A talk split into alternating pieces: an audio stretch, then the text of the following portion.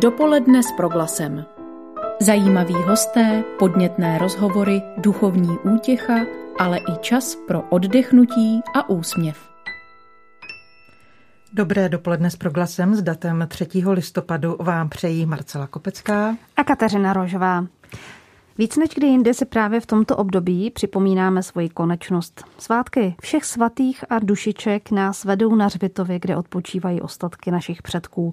Vzpomínáme na ně tak, jak je komu vlastní. Někdo modlitbou, jiný tichou vzpomínkou. V každém případě je to ale pro nás všechny mimořádný čas, ve kterém se přibližujeme těm, kdo už nejsou mezi námi.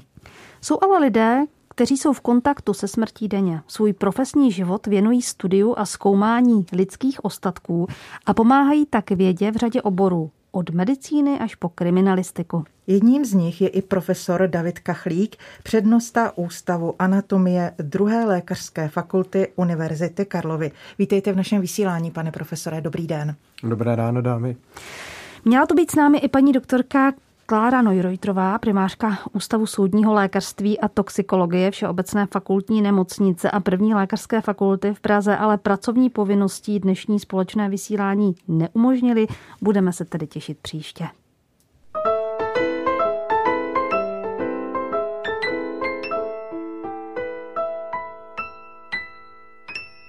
Pane profesore, je pro nás smrt pořád ještě tabu, nebo si už společnost umí s tématem více poradit?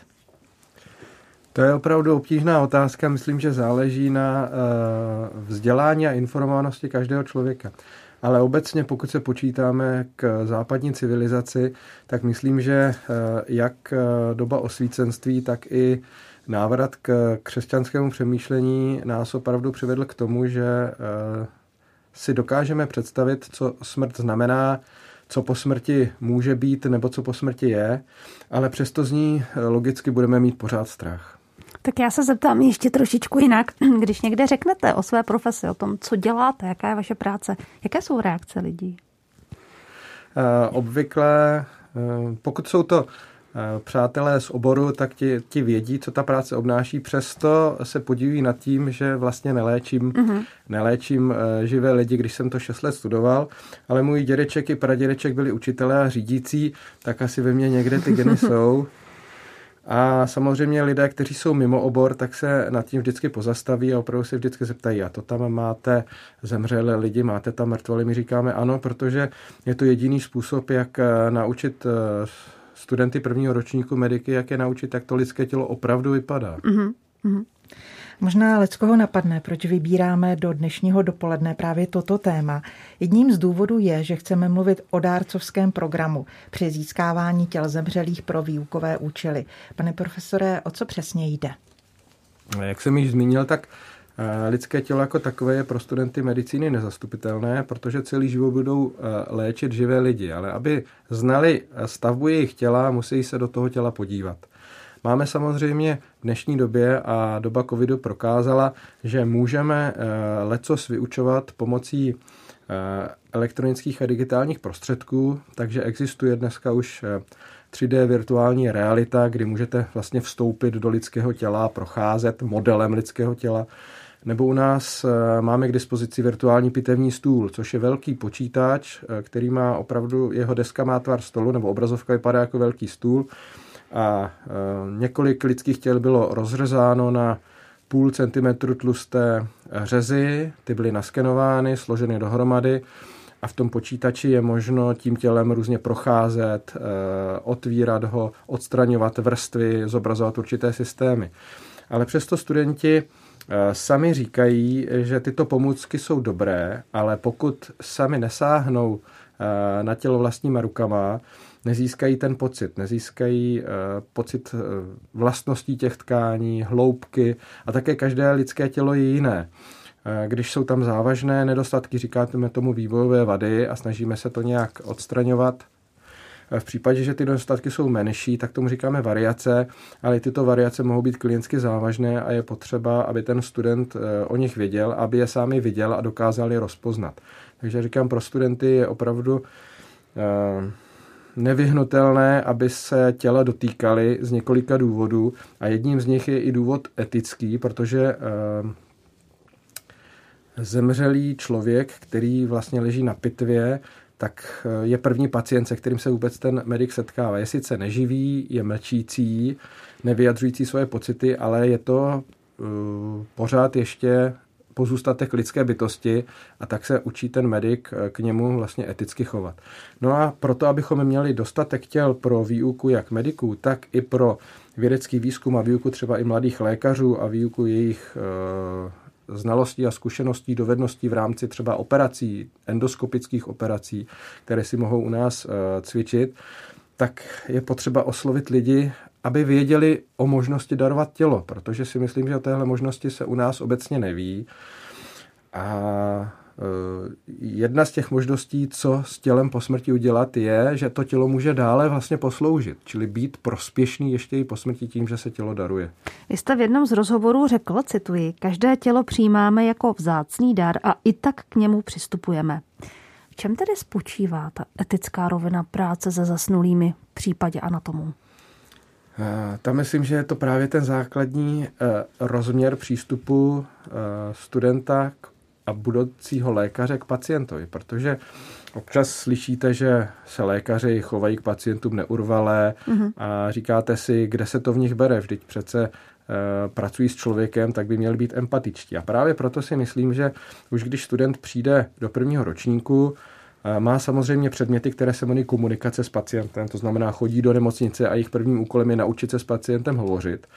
Ale zároveň by se měl umět chovat i k pacientovi, který vlastně nemluví. Příkladem mohou být pacienti, kteří leží na áru v těžkých stavech, dneska třeba v rámci covidu. A je potřeba i u těchto pacientů, kteří zdánlivě nemluví, neslyší, nehýbou se, Eh, I k ním je třeba chovat se eticky, protože jsou to pořád lidé. Není možno eh, vtipkovat eh, nebo, nebo dělat i nějaké nepřístojné činnosti, které u těch studentů nepředpokládáme, ale je třeba na to upozornit a vždy ty lidi vychovávat. Takže i zemřelý člověk na pitevně, i části jeho těla, které jsou výjimuty jako mozek a srdce, je třeba se k ním pořád chovat jako k pozůstatku lidského těla, pozůstatku člověka. A právě proto si myslím, že to je ta velmi důležitá část eh, výuky anatomie, kterou lidé ani studenti často takto nevnímají.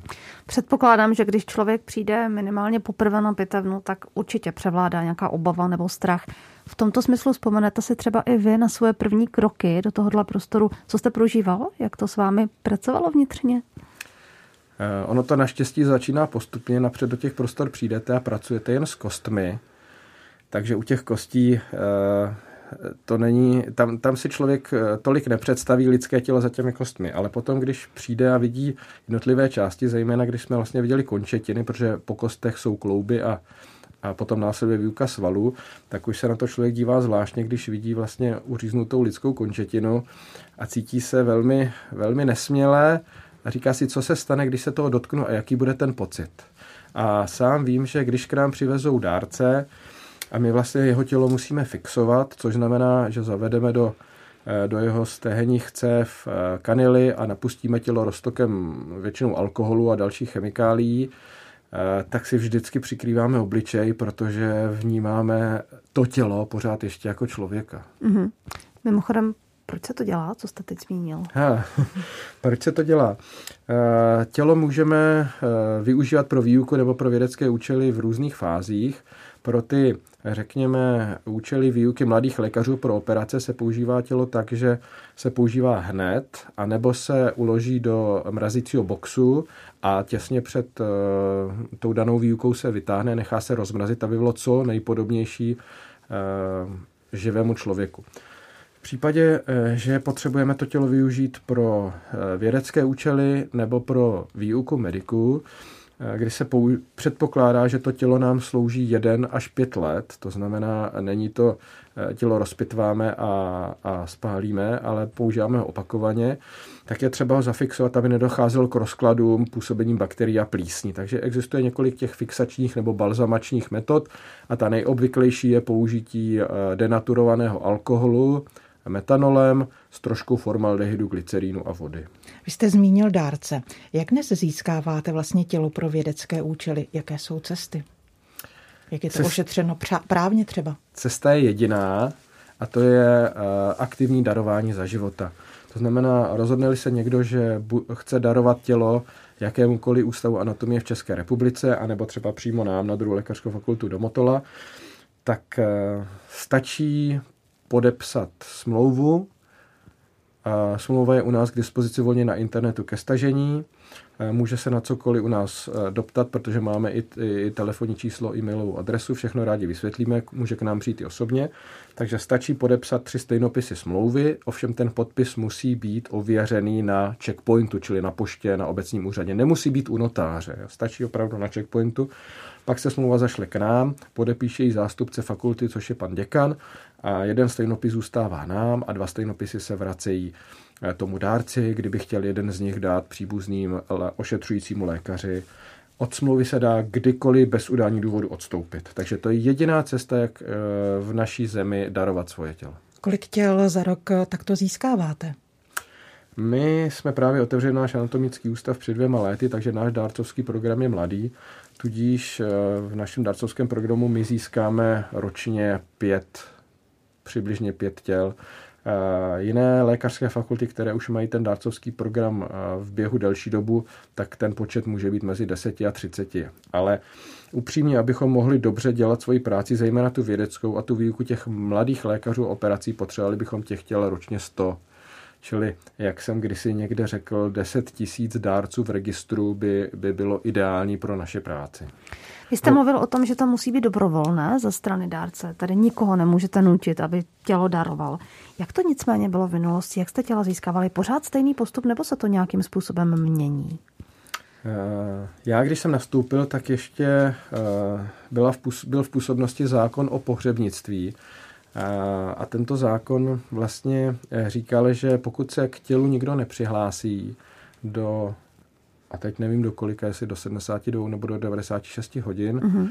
tak musí být tělo nabídnuto lékařským fakultám, což ne vždy bylo činěno, ale byl to jeden ze způsobů, jak člověk, který neměl příbuzné, se proti své vůli vlastně dostal na ústav anatomie eh, na tyto účely, ale eh, tato legislativa už, už přes 15 let není platná, takže, jak jsem řekl, jedině, jedině cestou dobrovolných dárců. Tak je to v České republice. Ve světě tomu tak samozřejmě všude není. Jaké jsou tady jiné cesty? No, jiné cesty, které nepřicházejí v úvahu v Evropské unii, jsou uh, mm, přesně použití těl, na které nemá nikdo na které nikdo nevznáší nárok, což se používá v třetích zemích, v mhm. Indii, uh-huh. v arabských zemích, kde se smí pitvat jen nemuslimové. A poměrně zarážející věc je, že i v Americe můžete svoje tělo darovat nebo dokonce prodat firmám, které pak to tělo prodávají do světa. Ovšem je to věc, ke které my tady rozhodně nikdy nepřistoupíme a i když, i když uh, bychom si to třeba finančně mohli dovolit, tak uh, nás nikdy nenapadlo, že bychom nějaké tělo koupili ze Spojených států. Jo. Tohle to považujeme za neetické, ačkoliv se to děje v zemi typu západní demokracie. Rozumím. Naším hostem na proglasu je profesor David Kachlík, přednosta Ústavu anatomie druhé lékařské fakulty Univerzity Karlovy v Praze. Pokud se našeho hosta chcete na něco zeptat, obraťte se na nás prostřednictvím SMS zpráv na čísle 775 132 132. Ptát se můžete také prostřednictvím mailu. Na vaše dotazy čekáme na adrese živě.proglas.cz Dopoledne s proglasem. Dnes 3. listopadu, kdy posloucháte dopoledne s proglasem, naším hostem zůstává pan profesor David Kachlík, přednosta Ústavu anatomie druhé lékařské fakulty Univerzity Karlovy. Pane profesore, pojďme si teď rozklíčovat, jak se s těli pracuje. Jinými slovy, z detektivek asi známe, že je nařízena pitva. Jenže ono to celé není jen tak. Dokáže pitva vždy spolehlivě a přesně určit důvody úmrtí? No, tady myslím, že je důležité rozlišit, že máme tři druhy pitvy. Jednak máme pitvu eh, patologickou, to znamená, pacient umírá v nemocnici a je potřeba se podívat, jestli ta příčina smrti opravdu odpovídá tomu, eh, co si, čem, eh, na co se pacient léčil a lékaři se domnívali, že je to zřejmě příčinou smrti. Potom je pitva, která je právě nařízená, čili takzvaná soudní lékařská, neboli moderně se říká forenzní. a ta vychází ze zákona, to znamená, pitvat se musí všechny děti mladší 18 let, těhotné ženy a e, nejasná úmrtí. To znamená všechna, e, všechny násilné smrti, ale třeba i nejasné úmrtí doma, pokud mm. není příčina jasná a není zde definovaný starší věk. Takže potom musí tělo na tuto soudně lékařskou pitvu. No a pak existuje naše anatomická pitva, která je čistě za účelem vědeckým nebo výukovým a s těmi prvními dvěma vůbec nesouvisí ani právně, ani pracovně, protože my nezjišťujeme eh, diagnózu eh, nebo tedy příčinu úmrtí. Eh, a to souvisí i s tím, že dárci, kteří s námi podepíšou smlouvu, nejsou vyňati z těch prvních dvou druhů pitev. To znamená, pokud eh, zemřou nějakou násilnou smrtí nebo podléhají té soudně lékařské pitvě, musí být toto provedena. V případě, že zemřou eh, v nemocnici na nejasnou příčinu, musí být provedena patologická pitva. Takže k nám se dostává jen asi 20 eh, dárců, kteří tu smlouvu podepíšou, protože se k nám opravdu dostanou jen ti, kteří zemřou v klidu doma nebo pod známou diagnózou v hlubokém stáří. Abychom si to tady dobře uměli představit, tak pitva, kterou provádíte vy, už jste několikrát řekl, že je vlastně výuková. Nicméně, co to znamená? Jakým způsobem tady pracujete s tělem? S tělem se eh, pracuje dvěma způsoby. Jeden z nich jsou eh, vlastně pitevní bloky pro studenty, kde studenti přicházejí a mají eh, člověka jako dárce v celku, čili musí proniknout řezem skrz kůži, podobně jako chirurgové, když operují, eh, odstraní kůži a dostávají se přes podkoží, které obsahuje tuk, cévy a nervy, ke svalům, eh, do kloubů, eh, v dutinách těl pak pronikají do hrudníku, do břicha, vyndávají jednotlivé orgány, pak i ty orgány sami pitvají, dívají se vlastně dovnitř, otevírá se lepka, mozek se nařeže na řezy a prohlížejí se ty řezy. To znamená, že je ta pitva opravdu, dalo by se říct, do morku kosti. No a pak je demonstrační pitva, kdy jsou právě z těla výjimuty jednotlivé části a ty části jsou v rámci praktických cvičení vlastně studovány. Takže když se věnujeme třeba trávící soustavě, tak na praktických cvičeních leží už vyňaté části těla týkající se trávícího ústrojí. Pane profesore, můžu za nějakých okolností pitvu svého příbuzného odmítnout? Myslíte... Třeba když zemře v nemocnici, to je ta pitva zdravotní. Patologi- ta, ta zdravotní hmm. pitva. Uh, přiznám se, že v tomto nejsem kovaný a nevím hmm. na to asi odpovědět, ale v případě, že je ta pit- soudně lékařská pitva se odmítnout nesmí. Hmm. A v případě té patologické vám na to uh, nedokážu odpovědět, protože neznám současnou legislativu. Ale přišel asi první dotaz do našeho vysílání. Uh, ano, nechám na vás, jak na ní odpovíte. Dobrý den, mohu se zeptat, do kolika let věku je možné darovat orgány? Tak nevím, na kolik to tady souvisí. Eh, darování orgánů je předpokládané eh, souhlasné, to znamená, pokud člověk aktivně nevyjádří svůj nesouhlas, tak se uh-huh. orgány darují automaticky. A neví, nejsem si jist, jestli tam je nějaké věkové omezení, mm-hmm. protože i u uh, zdravého 70-letého člověka ta ledvina může, může fungovat. Takže si myslím, že tam mm-hmm. uh, nejsem si opět jistý, protože to není můj šálek kávy, ale Jistě. Uh, myslím, že věkové omezení tam přesně dané není. Já jenom připomenu, že posluchači se mohou ptát, jak jsme konec konců i teď zjistili na adresách živě zavináč proglas.cz nebo na čísle 775 132 132. Pane profesore, co do přípravy těla k pitvě, je to i zde v určitém smyslu hra o čas? A ptám se na to, zda je třeba tělo připravit v nějaké době.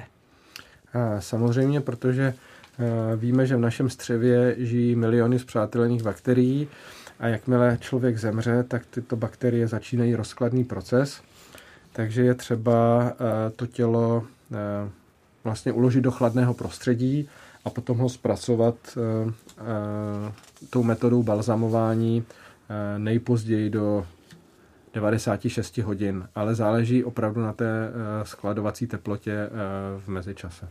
No a teď nám řekněte, je samozřejmě jisté, že oproti živému tělu jsou zde jisté změny. Tak jasně neproudí krev, to nás asi každého napadne. Nicméně, nakolik je to, co vám se dostává do ruky jako materiál pro výuku, tedy to tělo, nakolik je shodné s tím, co potom lékaři zažívají v praxi? Co je podobné a co je naopak ta změna, co se liší? Tak přesně, jak jste řekla, neproudí krev, netluče srdce, eh, žádné orgány nefungují, takže vidíme tělo statické. Záleží na té metodě zpracování. Pokud je to tělo zmražené, tak pokud se rozmrazí, tak barvy jsou přibližně stejné. Uh-huh. Jen teplota toho těla je samozřejmě nižší, ano. neodpovídá tomu, že když operujete lidské tělo, tak je teplé. V případě těch nabalzamovaných těl záleží na metodě. Ta klasická formaldehydová metoda znamená, že to tělo je poměrně tuhé, tudíž nejde dobře ohýbat v kloubech, jeho barvy jsou vybledlé a obecně ty struktury více vydrží. Při operacích je nebezpečné poranění žil, protože žíly mají velmi tenkou stěnu a bývají často tím, že jsou více větvené než tepny, bývají fixovány k okolí, takže dojde snadno k jejich natržení. Mm-hmm. To samozřejmě platí i na anatomické pitvě, nicméně ta pevnost těch struktur je vyšší než ve skutečnosti. Existují ale metody, které eh, umožňují eh, výuku na tělech, která jsou pohyblivá, jedna z těch metod, kterou i my eh, se snažíme využívat, se jmenuje Týlova metoda, vyvinutá v Rakousku. Je to roztok asi deseti solí, mm-hmm. základem je kyselina boritá a ta těla zůstávají opravdu pohyblivá, to znamená, lze je využít třeba pro simulaci laparoskopických nebo endoskopických operací, artroskopických operací na kloubech například. Čili to už je ale spíš pro výuku, řekněme, lékařů. To už je pro výuku mladých lékařů. Rozumím. A já bych na ty lékaře navázala. Vaším záměrem je, to, záměrem je totiž pomoci i vystudovaným lékařům k výuce dalších dovedností. Jak přesně to potom děláte? Eh, je, ta otázka přesně směřuje na to, co jsem teď říkal. To znamená, eh, snažíme se mladým lékařům před atestací eh, zprostředkovat tuto možnost přípravy na operace. Mm. Takže už jsem tady zmínil ony laparoskopické nebo endoskopické operace. Pacient si třeba může představit nutnost odstranění žlučníku, kdy se do těla zavedou tři úzké trubičky, a skrz ty se provádí operace. No a ten operatér má možnost se to dnes učit. A začíná tak, že má krabici, v krabici je kuře a on ty nástroje prostrčí do krabice, eh, včetně kamery a dívá se do té krabice. Eh, sofistikovanější eh, modely potom imitují vlastně lidské tělo, ale pořád jsou to jenom, jenom tkáně, které jsou vloženy do nějakých lepších plastových nebo kovových krabic. A ta naše, eh, ten náš přínos je v tom, že vlastně přijdou k lidskému tělu. Eh, vždycky při té operaci je potřeba do břicha nafouknout plyn, používá se oxid uhličitý, aby, aby tam vznikl prostor, protože možná máme milnou představu, že v břiše je nějaký prostor mezi orgány, není. Mm. Je tam jenom úzká štěrbina eh, s tekutinou, ale abyste mohli operovat, musíte tam napustit plyn. Takže i toto lze při té operaci udělat a ta operace na těchto upravených týlovských tělech je prakticky totožná s operací živého pacienta, jen to nekrvácí. Tak máme tu dotazy posluchačů a protože ty mají přednost nad těmi našimi, tak já hned jeden z nich položím.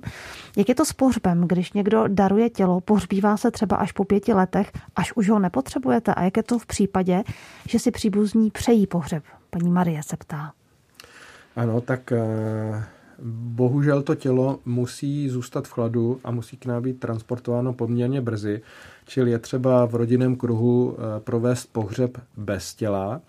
A eh, potom ostatky ve formě eh, popele, protože vždycky z hygienických důvodů jsou všechny ty zbytky toho těla, které když se ta pitva provádí, tak se vždycky dávají tak, aby všechny ty ostatky byly pohromadě a potom na kremaci šlo, ačkoliv to tělo již když to řeknu přímo rozřezané, tak aby se všechny ty ostatky spálily a potom se popel vrací podle přání toho dárce, buď příbuzným nebo na rozpilovou loučku. Takže bohužel není možné provést pohřeb eh, s tělem mm-hmm. toho zemřelého dárce. Paní Sandra, chtěla bych se zeptat, jestli je dárců dostatek a jestli ne, kolik dárců ročně by bylo dostačující, tak my jsme o tom trochu mluvili. Dárců eh, rozhodně není dostatek. Ehm, těla, která máme, nám stačí pokrýt tu výuku v, řekněme, omezeném množství. To znamená, studenti se dostatečně naučí, ale jejich u těch těl příliš mnoho musí se střídat. To znamená, ideální by bylo, aby těch těl pro nás bylo dvakrát, třikrát, pětkrát tolik, ale když jich bude desetkrát tolik, můžeme o to víc učit mladé lékaře a zkoušet nové metody. Píše nám paní Řepková, pane doktore, to, co jste řekl o etice, se týká jen akademického prostředí. Mohu se ptát, jak je to ošetřeno v nemocnicích? Slyšela jsem, že každý, kdo zemře v nemocnici, má či může být pitván, aby se vyloučilo cizí zavinění. Ze zkušenosti vím, že nemocnice nerespektují přání pozůstalých. Řekla jsem lékaři na JIP, že nechci, aby maminku, která zemřela na následky autonehody, pitvali a přesto to udělali. Tak jestli chcete reagovat? Um, myslím, že na to nedokážu zodpovědně uh, odpovědět, protože nepracuji v nemocnici.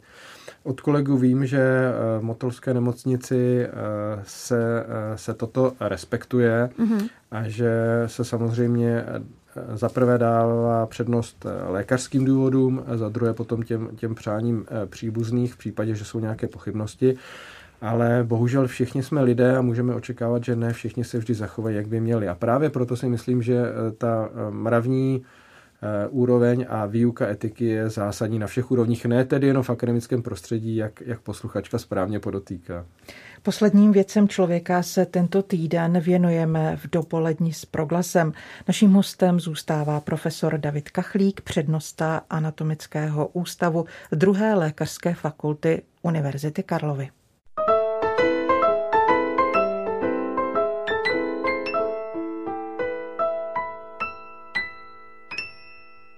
Posloucháte dopoledne s proglasem dnes s profesorem Davidem Kachlíkem, který je přednostou Ústavu anatomie druhé lékařské fakulty Univerzity Karlovy. Protože vás téma zajímá a jsme rádi, tak jen připomínám, že se můžete ptát na adrese živě zavináč proglas.cz, případně pošlete sms tu potom směřujte na číslo 775 132 132. Vaše dotazy rádi předáme. Pane profesore, jak se vůbec vyvíjela práce s mrtvými těly? Za prvními pitvami bychom asi museli hodně hluboko do historie. Ano, první pitvy byly podle záznamů prováděny, tedy ty, o kterých víme v eh, řeckém Egyptě, kdy otcové anatomie a fyziologie Herofilos a Erasistratos pitvali. Je otázka, koho pitvali a někdy se dokonce říká, že se prováděly vivisekce. Úplně, úplně je otázka, jestli věříme těmto historickým mm-hmm. starým pramenům. Pak víme, že v Římě se obecně nepitvalo, ale přesto první ehm, kresba vlastně anatomické pitvy je zachycena v kubikulu, to znamená v hrobce římského lékaře z třetího století našeho letopočtu, což bylo překvapení, i když eh, ta, ten známý římský lékař Galenos, ten hlavně pitval zvířata, proto i ta jeho anatomie byla často pomílená. Eh, potom ve středověku tu a tam se někde pitvat mohlo a řekněme náš otec moderní anatomie Andreas Vesalius, který působil v Padově a napsal a nechal namalovat krásnou anatomii, tak ten prý pitval tak, že měl pod pitevním stolem eh, propadlo a když se potom eh, blížili špičky církve, tak bylo tělo hozeno do propadla a, Dělalo a, stok, se, že a stokou odteklo. Hmm. A tehdy se pitvalo, říkal se tomu teatrum anatomicum, anatomické divadlo, čili pitevní stůl byl obklopen několika eh, řadami kruhových lavic a studenti se dívali, jak, jak pitvá zřízenec a ten eh, anatom měl založené ruce a jen o tom mm. učeně povídal. no a nakolik to jejich poznání tehdy bylo přesné? Právě ta Vesáliová anatomie, ta upřesnila spoustu věcí, takže a i v názvosloví, které dneska používáme, a je zejména latinské a trošku řecké, používáme termíny, které vznikly už v době starého Řecka. A dokonce i Hippokratos, kromě toho, že byl lékař, tak byl trošku anatomem. Takže některé části těla byly známy dobře, ale samozřejmě teprve s objevem mikroskopu jsme se dostali hlouběji. A dnes je tedy popsáno vlastně úplně všechno? Dá se to tak říct? Víte, mě zajímá, když vy se věnujete vědě, Eh, tak předpokládám, že každý by tak rád v té svojí vědecké oblasti přece jen zanechal nějakou stopu, tak eh, jestli je třeba možné počítat s tím, že byste případně i vy v tom těle našel něco, co dosud ještě nebylo popsáno nebo objeveno? Eh, rozhodně na té makroskopické, čili pouhým okem viditelné úrovni asi nic nového neobjevíme, ale tím, jak je každý člověk jiný, tak eh, jsme schopni popsat variace, které jsou velmi vzácné, nebo byly popsány a byly popsány francouzsky před 150 lety uh-huh. a ta znalost je zapomenuta. Na úrovni mikroskopické za použití mikroskopu eh, nebo dnes nových molekulárně biologických metod jsme schopni odhalovat stavbu buněk, stavbu membrán v buňkách a různých bílkovin, které v těch stenách jsou, o kterých jsme dosud ještě nevěděli. Ale přesto si při každé pitvě připadám, a jak s oblibou říkám, jako Krištof Kolumbus, který pluje a ví, že má doplout do Ameriky. Ale Eh, neví úplně, jak ta Amerika má vypadat a co se tam může objevit. Pane profesore, jaký je zájem mezi studenty medicíny o váš obor? Eh, musím říct, že mezi eh, studenty prvního ročníku, kteří ten obor studují a ze začátku se obojí, tak ten zájem je poměrně vysoký, protože my se snažíme učit tu anatomii nejenom za použití pitvy, jak je tady naznačováno, ale také Eh, pomocí zobrazovacích metod. Mm-hmm. Jejich výuka probíhá ve vyšších ročnících, ale my si myslíme, že eh, lékaři budou hlavně svoje pacienty vidět jako celek a na zobrazovacích metodách. To znamená, učíme studenty na rentgenech, na, na CT, na magnetických rezonancích, dokonce dáváme do ruky ultrazvuk, aby si to vyzkoušeli. Uh, takže to si myslím, že je, že je pro ty studenty povznášející a že spousta z nich pak najde k té anatomii lásku. Nicméně nikdo z nich u nás nezůstává pracovat. Mě by zajímalo, zda pro studenty medicíny je ta anatomie stále takovou hrozbou, jak se o ní říká mezi nimi. Je to pořád stejné, jako to bylo v básnících. Ano. je to pro mě pořád strach, ale myslím, že je to hlavně strach z neznámého, strach z toho, že je to velký předmět v prvním ročníku na vysoké škole a také z toho, že je to hodně ale pokud, eh, pokud si vezmou za své naše heslo anatomie naše láska a druhé heslo, že anatomie je, je základ toho poznání, řekněme, že anatomie je uh, slovní zásoba a fyziologie je gramatika uh, lidského těla, tak pokud si tohle vezmou za své a přistoupí k tomu pozitivně, tak uh, určitě tu bariéru brzy prolomí. Ačkoliv se vždycky bojí všech zkoušení i testů. Není, není divu, že... Jak jsou úspěšní během toho zkoušení a testech? Uh, jsou poměrně úspěšní. Uh, prvním ročníkem u nás projde úspěšně přes 80% studentů. Mm.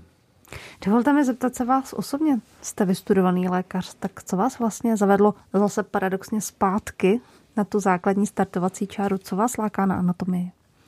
Těch důvodů bylo několik. Uh, jednak jsem se anatomii začal věnovat už v druhém ročníku, protože mě bavila a asi jsem po letech zjistil proč, protože mám rád zeměpis a anatomie je zeměpis lidského těla. Mm-hmm. Takže mě zaujalo už v tom prvním ročníku, měl jsem možnost tam potom pracovat jako demonstrátor a lektor, čili už jako student jsem mohl učit ty mladší, měl jsem možnost podílet se na vědeckém výzkumu.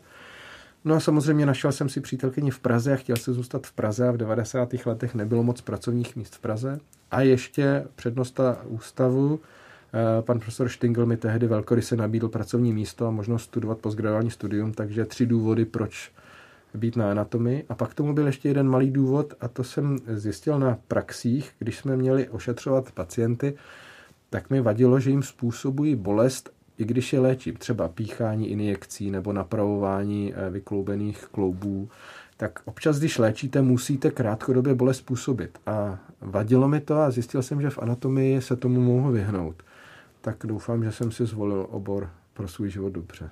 Hm. Já bych se ještě chtěla zeptat, když se vrátíme, nebo když zůstaneme tady v tom vašem oboru, tak tušíme, že to tělo je velmi složité, že jako skutečně ten, to fungování těla, že je zatím strašně moc, co si možná ani my lajci neumíme představit. Z toho, co jste poznali, je ať už nějaký orgán, nebo prostě to, jak to tělo vypadá, funguje, je pro vás něco opravdu inspirující, něco, kdy takzvaně zůstává rozum stát, když pozorujete tu stavbu těla, fungování? Rozum nám zůstává stát u mozku, protože pořád nevíme, jak funguje. Mm-hmm. Pořád nevíme, jak vznikají myšlenky, eh, jak vzniká vědomí. Známe základní biochemické, fyziologické procesy, víme, co se na těch buňkách děje, ale co je vědomí, jsme dosud nedokázali nějak mm-hmm. popsat. No ale na druhou stranu nás úplně stejně fascinuje srdce a cévy, jak to, že je srdce schopné 100 let být a stahovat se a cévy jsou schopny rozšiřovat se, zužovat se. Takže eh, pro mě jsou fascinující i tak malé orgány jako cévy a myslím, že si málo kdo uvědomí, že výstelka cév, které se říká endotel, eh, je největším orgánem lidského těla. Mě by zajímalo, pane profesore, co nás vlastně mrtvé tělo učí? Pokud pomineme všechny ty výukové programy a tak dále, co pocitujete vy osobně? když na té pitevně stojíte před člověkem, který žil a nevíte třeba o jeho životě nic? Pokud si, si přesně odmyslíte ty praktické věci, proč tam leží a, a necháte své myšlenky odletnout ven, protože my máme z ven okna, takže se můžete podívat do zeleně, která nás obklopuje, tak se vám promítají v hlavě, eh, promítá se vám v hlavě váš vlastní život. Také to, co s vámi bude po smrti, jestli svoje tělo člověk potom daruje nebo nedaruje. A pak si říká, jestli co, co je po tom životě. Vlastně filozofické myšlenky, které vám uletnou pryč, celý život vám běží před očima a pak se zase vrátíte zpátky do toho světa anatomického a, a tam si myslím, že je důležité uvědomovat si pořád to, že dole leží ostatky lidského tvora. Dopoledne s proglasem. A v pořadu dopoledne s proglasem naším hostem zůstává profesor David Kachlík, přeznosta Ústavu anatomie druhé lékařské fakulty Univerzity Karlovy v Praze. A ještě poslední minuty máte na to, abyste položili svůj případný dotaz. Jen připomínám živě zavináč proglas.cz nebo 775 132 132. Dvě cesty sem k nám, skrze které svůj dotaz můžete směřovat. Tak pane profesore, vy usilujete o zkvalitnění výuky českých mediků podle rakouského vzoru, kde je dlouhodobě úspěšná kampaň, která přesvědčuje lidi, aby se stali dárci těl právě pro vědecké účely. V čem taková kampaň spočívá? Za tou kampaní je právě autor jedné z těch nástříkových metod Walter Thiel, který, eh, když eh, přišel do vyššího věku, tak si říkal, jak ještě můžu pomoci Eh, anatomii a právě se věnoval kampani na, o dárcovském programu, čili objížděl zemi a diskutoval s lidmi. A věnoval 15 eh, let tomu, že opravdu jezdil do menších měst a, a mm, měl přednášky pro lidi, kteří o tom chtěli slyšet a dneska v Rakousku opravdu ročně mají ty ústavy kolem tisíce těl od dárců. Mm-hmm. Takže v tom je jediná cesta. Myslím si, že je to můj úkol. Bohužel během covidu nám přišlo neetické uh, oslovovat lidi s tím darujte nám tělo, protože uh, slovo smrt uh, získalo trošku jiný rozměr v souvislosti s touto nepříjemnou epidemí. Nicméně do budoucna tady chystáte, že byste se případně vydal na, řekněme, jako osvětové cesty a mluvil s lidmi na toto téma. Přesně tak, Rozumím. je to naše přání. Je možné pracovat i s těli těch, kdo případně zemřou na nějakou infekční nemoc, nebo to má svá specifika? Může vám tělo darovat člověk, který byl třeba dlouhodobě nemocný? My ve smlouvě je napsáno, že smíme tělo odmítnout z technických důvodů a z důvodů prudkých infekcí, což si můžeme představit e, ve smyslu třeba ebola, nebo nebezpečných infekcí, jako je tuberkulóza nebo hepatitida B. Neodmítáme zemřelé s eh, infekcí COVID, protože víme, eh, že alkohol eh, virus covidu snadno, snadno zlikviduje. Ehm, žádné jiné nemoci nejsou důvodem odmítnutí těch těl, takže jsou to pouze ty prudce infekční nebo nakažlivé choroby a technické důvody, které by mohly omezit příjem těla. Máme tu dotaz od pana Rosti. Dobrý den. Nevím, jestli jsem nepřeslechl informaci, co se děje s dotovaným tělem po pitvě. Nevím, jestli nemělo být zdarovaným. Co se děje s darovaným tělem po pitvě? Eh, tělo i všechny jeho součásti jsou spáleny v krematoriu a popel je potom podle přání dárce buď předán příbuzným nebo, nebo rozprášet na rozptylové loučce. Jistě řadu lidí napadne, jaká odměna je pro toho, kdo se rozhodne takto své tělo poskytnout. Eh, odměna si myslím je, je jen v pocitu, že jsem ještě něco udělal pro, pro druhé. Myslím si, že jediná odměna je opravdu eh, tento altruismus, protože ten dárce sám musí ještě zaplatit eh, poplatek za ověření podpisu, který činí 3x30 korun. Možná, že řada i našich posluchačů se bude ptát po náboženských motivech nebo důvodech, jestli mohou být nebo jsou třeba překážkou pro darování těla. S čím se potkáváte? Rozhodně tyto motivy jsou překážkou v muslimských zemích. Jak už jsem říkal, v muslimských zemích se uh, smějí pitvat jen bezvěrci. Uh, naštěstí se uh, v křesťanských zemích na to všechny církve, včetně katolické, dívají uh, velmi pozitivně. A jak mi sdělil při osobní návštěvě i, i, i pan kardinál, Eh, tak od eh, konce 18. století to církev aktivně podporuje a nevidí v tom eh, žádný důvod. A vím, že ve Španělsku ten darcovský program výborně funguje. Jaké jsou naopak nejčastější důvody, pro které se lidé k tomuto kroku rozhodnou? Mluvili jsme o altruismu. Ty důvody jsou rozličné. Někteří lidé nechtějí zůstat na krku svým příbuzným a to ani s těmi náklady pohřbu. A dneska víme, že náklady pohřbu jsou vysoké. Jiní lidé jsou sami a mají strach, že o ně nebude postaráno. Jsou i lidé, kteří říkají, že nechtějí mít se svými příbuznými nic co dočinění.